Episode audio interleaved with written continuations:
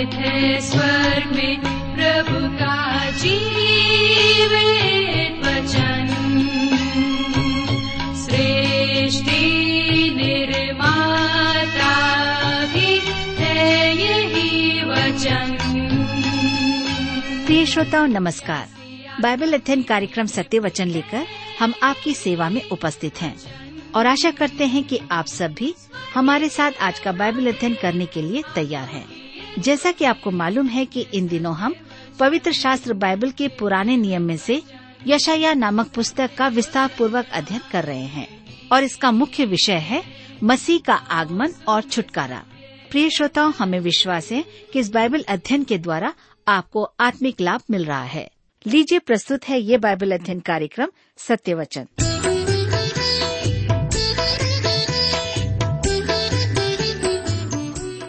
प्रिय मित्र, प्रभु यीशु के पवित्र और मधुर नाम में आप सबको मेरा नमस्कार। मैं कुशल पूर्वक हूं और मुझे आशा है कि आप सब भी परमेश्वर की निकटता में रहते हुए कुशल पूर्वक हैं और आज फिर से परमेश्वर के वचन में से सीखने के लिए तैयार बैठे हैं। मैं आप सभी श्रोता मित्रों का इस कार्यक्रम में स्वागत करता हूं। विशेष करके मैं अपने उन नए मित्रों का स्वागत करता हूं जो पहली बार हमारे इस कार्यक्रम को सुन रहे हैं। मैं आपको बताना चाहता हूं कि हम इन दिनों बाइबल में से यशायाह नामक पुस्तक का अध्ययन कर रहे हैं और अब तक हमने यशायाह की पुस्तक उसके बीस अध्याय तक का अध्ययन किया है। आज हम अपने अध्ययन में आगे बढ़ेंगे, लेकिन इससे पहले आइए हम सब प्रार्थना करें और परमेश्वर से आज के अध्ययन के लिए सहायता मांगें। हमारे जीवित और सामर्थ्य दयालु पिता परमेश्वर, हम आपको धन्यवाद देते हैं आज के सुंदर समय के लिए जिसे आपने हम सबके जीवन में दिया है, ताकि हम आपके जीवित और सामर्थ्य वचन का अध्ययन कर सकें। इस समय जब हम आपके वचन में से सीखते हैं तो हमारी प्रार्थना है कि आप हमें अपनी बुद्धि, ज्ञान और समझ प्रदान करें। विशेष करके हमारे प्रत्येक श्रोता मित्रों को जो आपके वचन को सुनने के लिए तैयार बैठे हैं, बड़े धन्यवाद के साथ प्रार्थना अपने उद्धारकर्ता प्रभु यीशु के नाम से मांगते हैं, आमीन।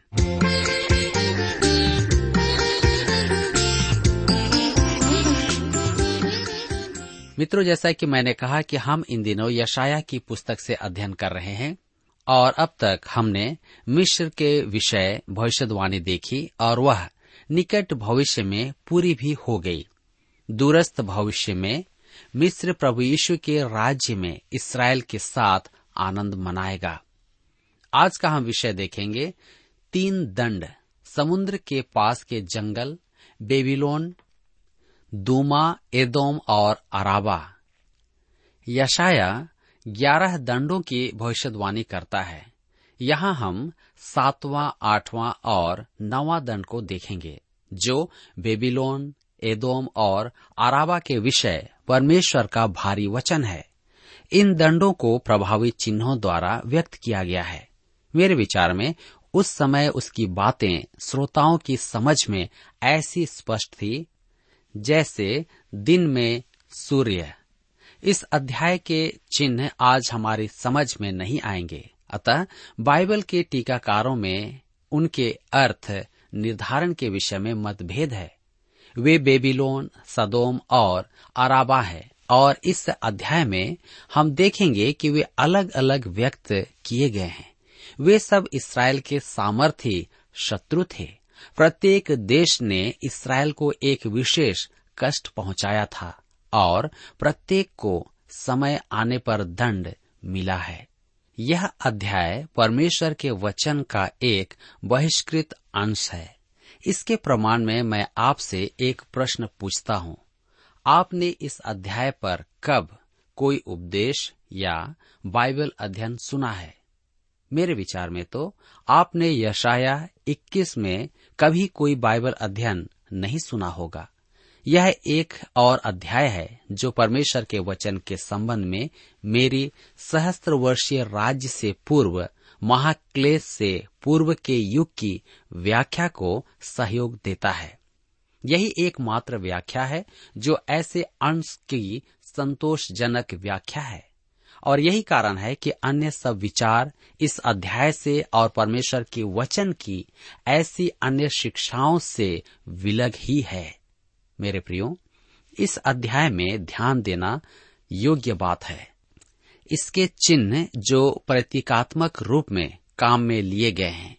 मैं धर्मशास्त्र के शाब्दिक अनुवाद में विश्वास करता हूँ, परंतु जब चिन्ह काम में लिए जाएं, तो वे सदा ही चित्र प्रदर्शित सत्य ही होता है। यह स्मरण रखने के लिए एक महत्वपूर्ण बात है। बहुत से टीकाकार धर्मशास्त्र की किसी शिक्षा को प्रतीकात्मक कहते हैं, जिससे कि वह विलोप ही हो जाए, जैसे कि जादूगर आबरा का डाबरा कहकर किसी वस्तु को गायब कर देता है। अतः आप चिंता न करें मेरे मित्रों, हम धर्मशास्त्र के इस अध्याय को हवा में न उड़ा दें। हम इसे पढ़ करके देखें कि परमेश्वर क्या कहता है।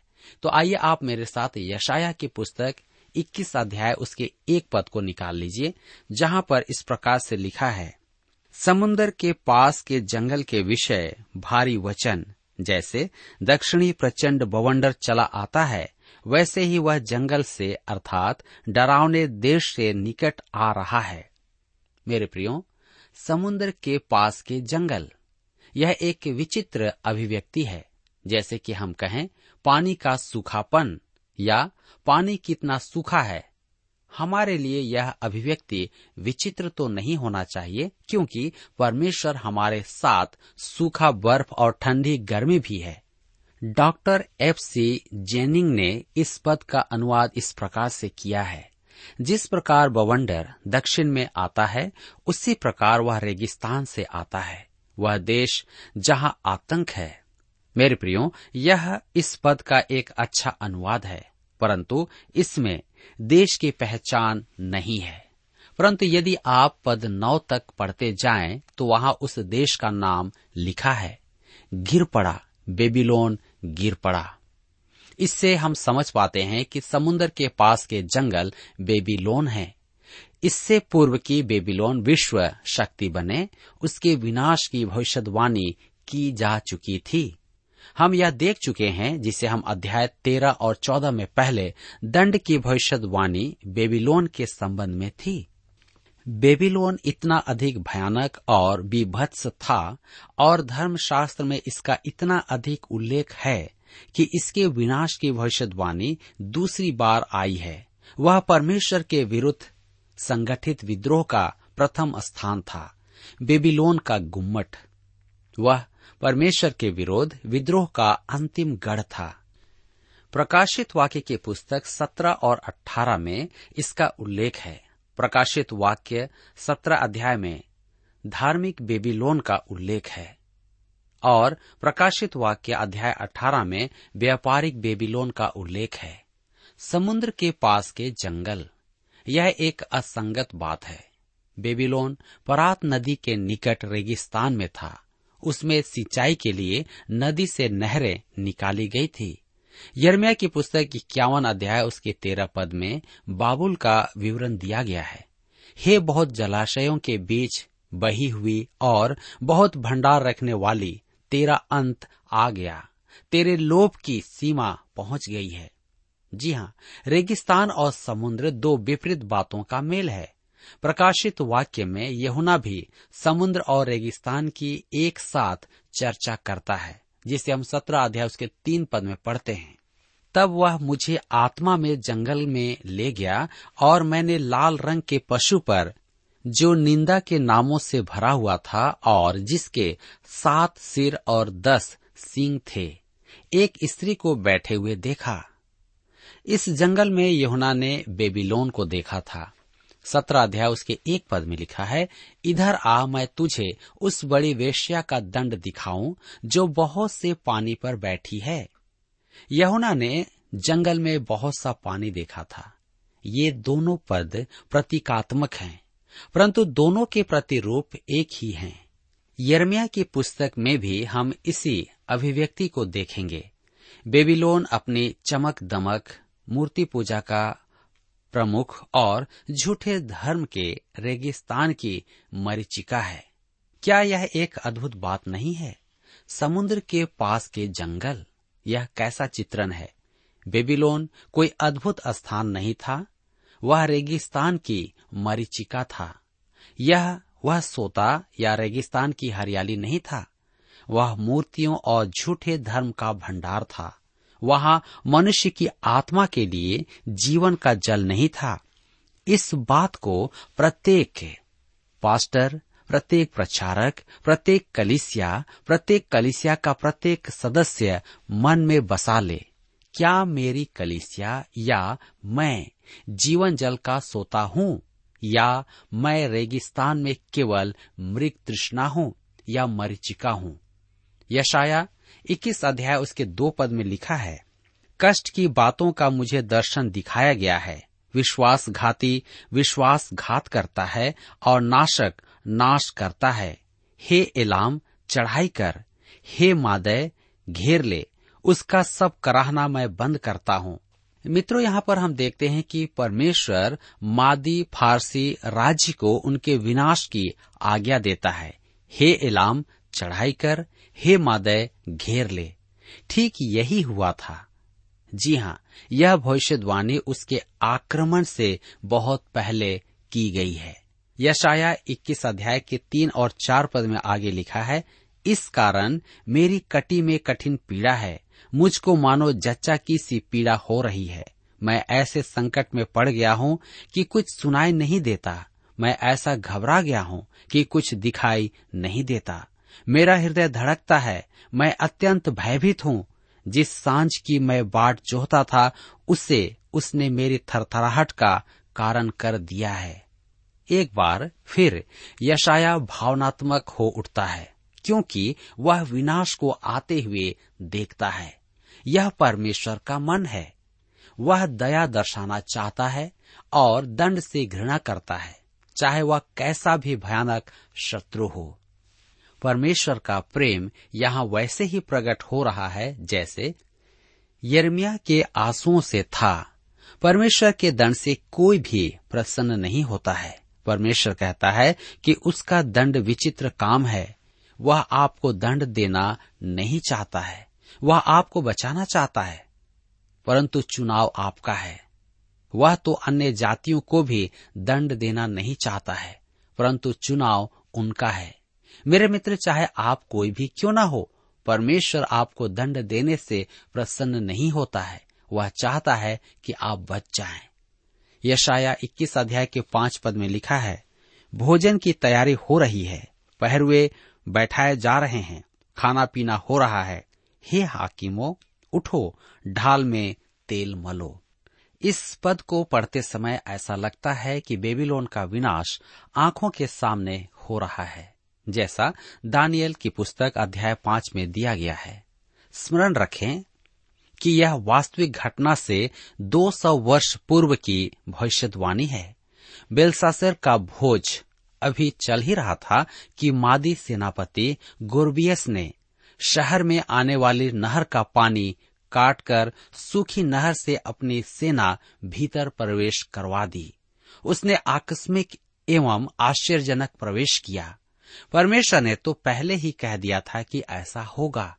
तब हम आगे पढ़ते हैं यशायाह इक्कीस अध्याय उसके आठ और नौ पद में, और उसने सिंह के से शब्द से पुकारा, हे प्रभु, मैं दिन भर खड़ा पहरा देता रहा और मैंने पूरी रात पहरे पर काटी, और क्या देखता हूँ कि सवारों का दल अर्थात दो दो करके सवार चले आ रहे हैं। और वह बोल उठा, गिर पड़ा बेबीलोन, गिर पड़ा, और उसके देवताओं की सब खुदी हुई मूर्तियां भूमि पर चकनाचूर कर डाली गई हैं।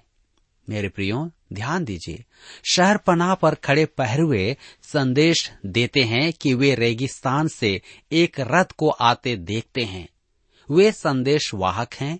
उनका संदेश है, गिर पड़ा बेबीलोन, गिर पड़ा। पहरुआ बेबीलोन के राजा को संदेश देता है कि उसका नगर गिर पड़ा। यिर्मयाह की पुस्तक इक्यावन अध्याय उसके इकतीस से तैंतीस पद में परमेश्वर हमें बताता है कि बेबीलोन के पतन का संदेश कैसे पहुंचेगा। बेबीलोन की सब मूर्तियां तोड़कर मिट्टी में मिला दी जाएंगी। यह दुख की आह तो राहत की भी सांस है। बेबीलोन मूर्ति पूजा का एक बड़ा केंद्र था। यशायाह के पुस्तक इक्कीस अध्याय उसके दस पद में लिखा है, हे मेरे दाएं हुए और मेरे खलिहान के अन्न, जो बातें मैंने इस्राएल के परमेश्वर सेनाओं के यहोवा से सुनी है, उनको मैंने तुम्हें बता दिया है। ध्यान दीजिए, कटनी परमेश्वर के दंड का प्रतीक है।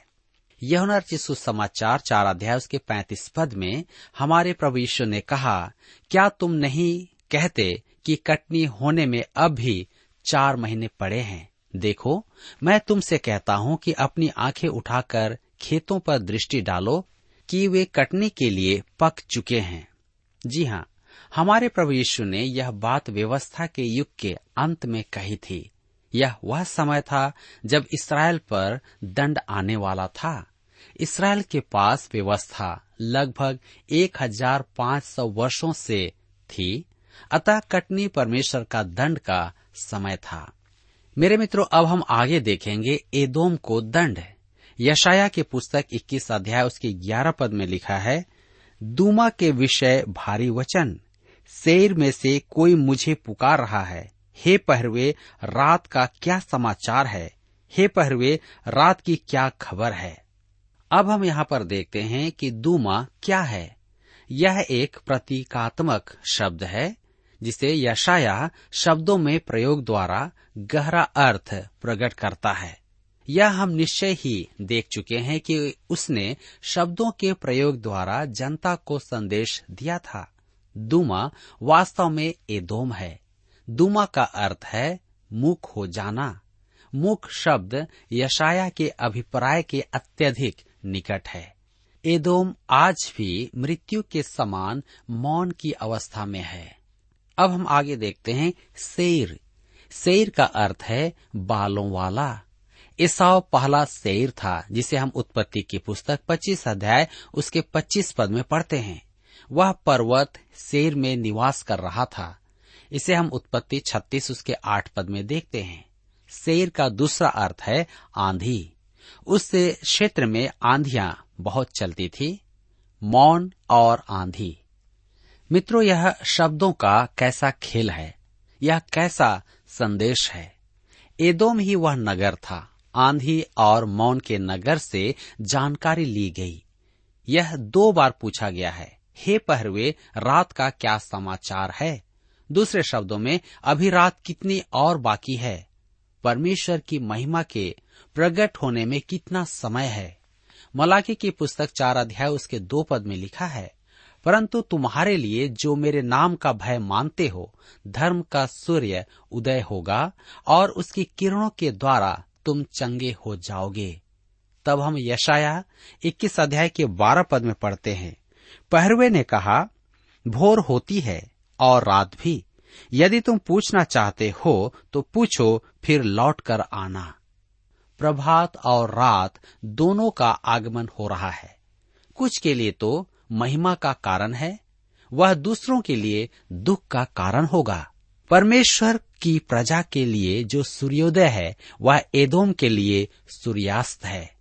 एदोमी सांसारिक मनुष्य थे जिन्होंने परमेश्वर को त्याग दिया था। मेरे मित्रों, अब हम आगे देखते हैं कि अरब के दंड की घोषणा। यशायाह की पुस्तक इक्कीस अध्याय के तेरह पद में लिखा है, अरब के विरुद्ध भारी वचन, हे ददानी बटोहियों, तुमको अरब के जंगल में रात बितानी पड़ेगी। यद्यपि अरब स्पष्ट है, परंतु इसके भी दो अर्थ हैं। यदि इसके स्वरों में कुछ परिवर्तन कर दिया जाए तो इसका अर्थ संध्या होता है। मेरे मित्रों, इब्रानी भाषा में स्वर लिखे नहीं जाते हैं। स्वरों को केवल व्यंजनों द्वारा अंकित किया जाता है। विद्वानों ने इब्रानी शब्दों में व्यंजन जोड़ दिए हैं कि पढ़ने में आसानी हो। इस पद का अर्थ स्पष्ट है, अरब के इतिहास की संध्या आरंभ हो गई थी। यह उनकी गणना से कुछ विलम्ब का समय था। अरब इश्माइल वंशियों अर्थात बद्दू जाति का देश था, जो आज का अरब कहलाता है। यह एक विचित्र बात है कि परमेश्वर उनके बारे में भी चर्चा करता है। अब्राहम के पुत्र इश्माइल और इसहाक में अच्छे संबंध नहीं थे। उनके वंशज आज भी अच्छे संबंधों में नहीं हैं। वे आज भी एक दूसरे के कट्टर बैरी हैं। यदि अब्राहम देखे कि आज क्या हो रहा है तो वह अपने पाप को छोटा नहीं कहेगा। मेरे मित्रों, पाप मनुष्य के इतिहास में अपना काम करना नहीं त्यागता है।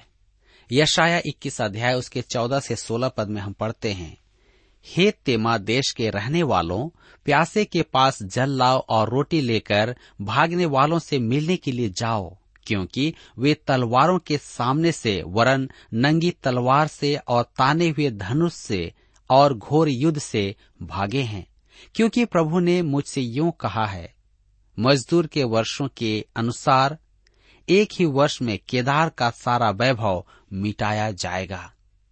इस देश और इस देश के निवासियों को परमेश्वर दंड देगा। काव्य सौंदर्य और मन के दुख का यह अध्याय दुख के साथ ही समाप्त न हो। अभी संध्या दिखाई देती है, परंतु परमेश्वर के दिन का उल्लेख भी किया गया है।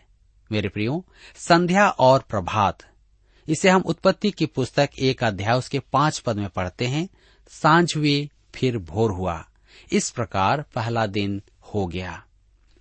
भोर होने को है, विलाप की रात का शीघ्र ही अंत होगा और एक नए दिन का आरंभ होगा। मनुष्य के पाप और अंधकार की संध्या चली जाएगी और धार्मिकता के पुत्र के आगमन पर परमेश्वर की भोर होगी। मेरे प्रियो, यहाँ पर अध्याय इक्कीस समाप्त होता है और अब हम अपने अध्ययन में आगे बढ़ेंगे और अध्याय बाईस में हम देखेंगे, जिसका विषय है दर्शन की तराई, यरूशलेम के विषय भारी वचन, शेबना और एलियाकीम का इतिहास। यह वचन यरूशलेम के संदर्भ में है, जैसा कि हम अपने अध्ययन में देखेंगे।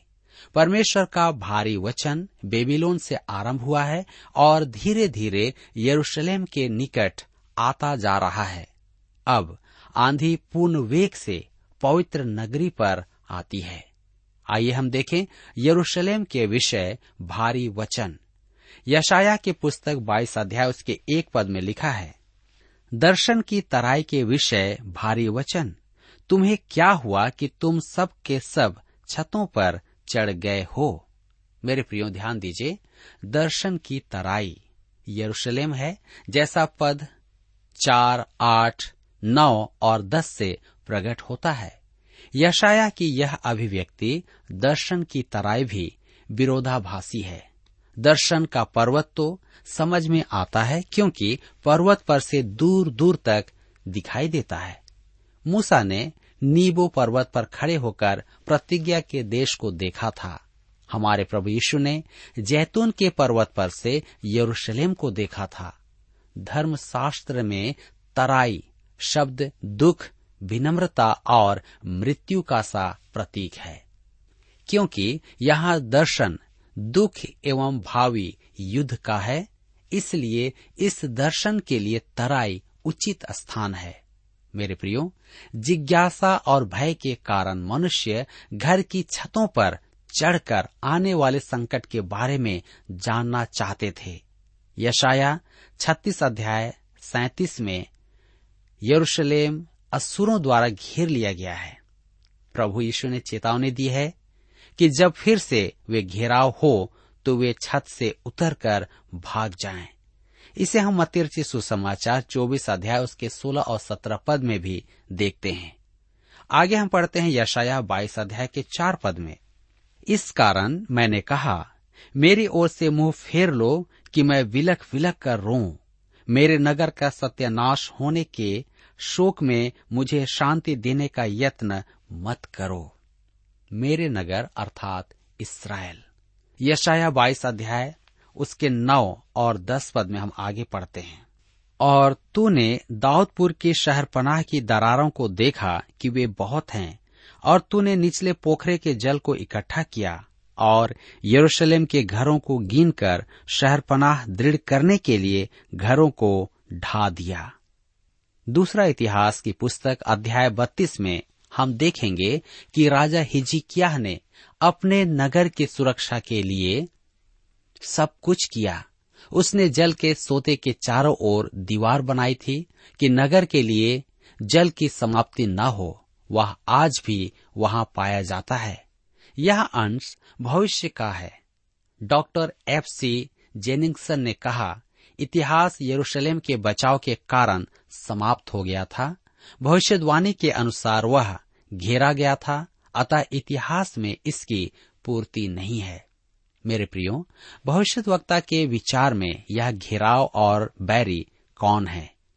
फारस का नाम तो स्पष्ट है, परंतु फारस के राज्य के समय यरूशलेम खंडहर था।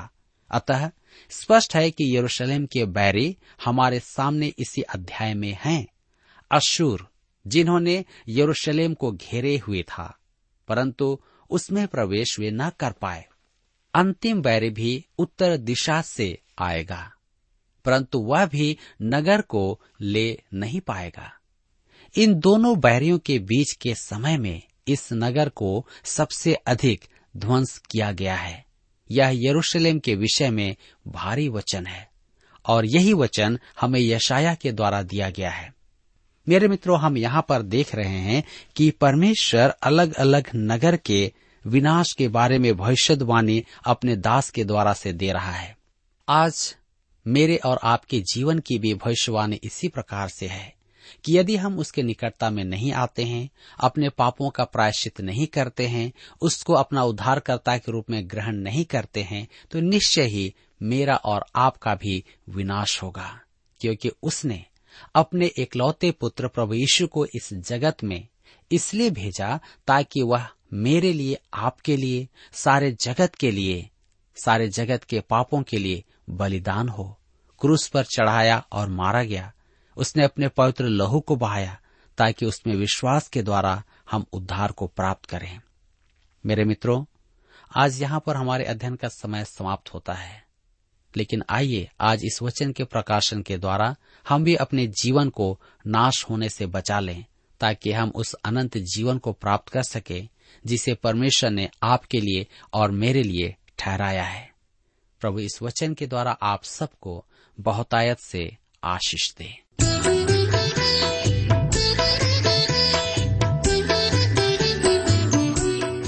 प्रिय श्रोताओ, अभी आप सुन रहे थे बाइबल अध्ययन कार्यक्रम सत्य वचन।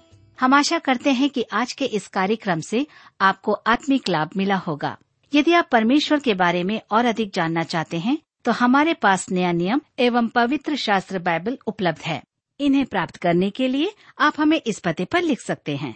कार्यक्रम सत्य वचन, T W R, post box number चार तीन एक शून्य, नई दिल्ली एक एक शून्य शून्य एक नौ।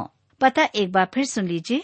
कार्यक्रम सत्य वचन, T W R, post box number four three one zero, new Delhi one one zero zero one nine. और हाँ श्रोताओ, याद रखें कि पत्र लिखते समय आपका नाम और पता साफ साफ लिखा होना चाहिए। इसके अलावा आप हमसे टेलीफोन के माध्यम से भी बातचीत कर सकते हैं, जिसमें हमारे काउंसलर या सलाहकार आपको सलाह देंगे। तो नोट कीजिए, हमारा मोबाइल नंबर नौ नौ पाँच आठ आठ दो शून्य चार एक चार। याद रखें double nine five eight eight two zero four one four. और हमारा दूसरा नंबर है zero nine six five one four double three three nine seven. याद रहे शून्य नौ छः पाँच एक चार तीन तीन तीन नौ सात। इसके अलावा आप हमसे ईमेल के द्वारा भी संपर्क कर सकते हैं। हमारा ईमेल आईडी है Hindi T T B at T W R dot I N, Hindi T T B at T W R dot I N. श्रोताओ, इस कार्यक्रम को आप हमारे वेबसाइट रेडियो आठ आठ दो डॉट कॉम पर भी सुन सकते हैं। इस वेबसाइट रेडियो आठ आठ दो डॉट कॉम के बारे में अपने मित्रों को भी सूचित कर दें। और अब इसी के साथ हमारे कार्यक्रम का समय यहीं पर समाप्त होता है। अगले कार्यक्रम में आपसे फिर मुलाकात होगी। तब तक के लिए हमें आज्ञा दीजिए। नमस्कार। जय मसीह, जय मसीह, जय मसीह, जय मसीह, जय मसीह। मेरे मसीह ने मुझको बचाया, उसका धन्यवाद। मेरे मसीह ने मुझको बचाया, उसका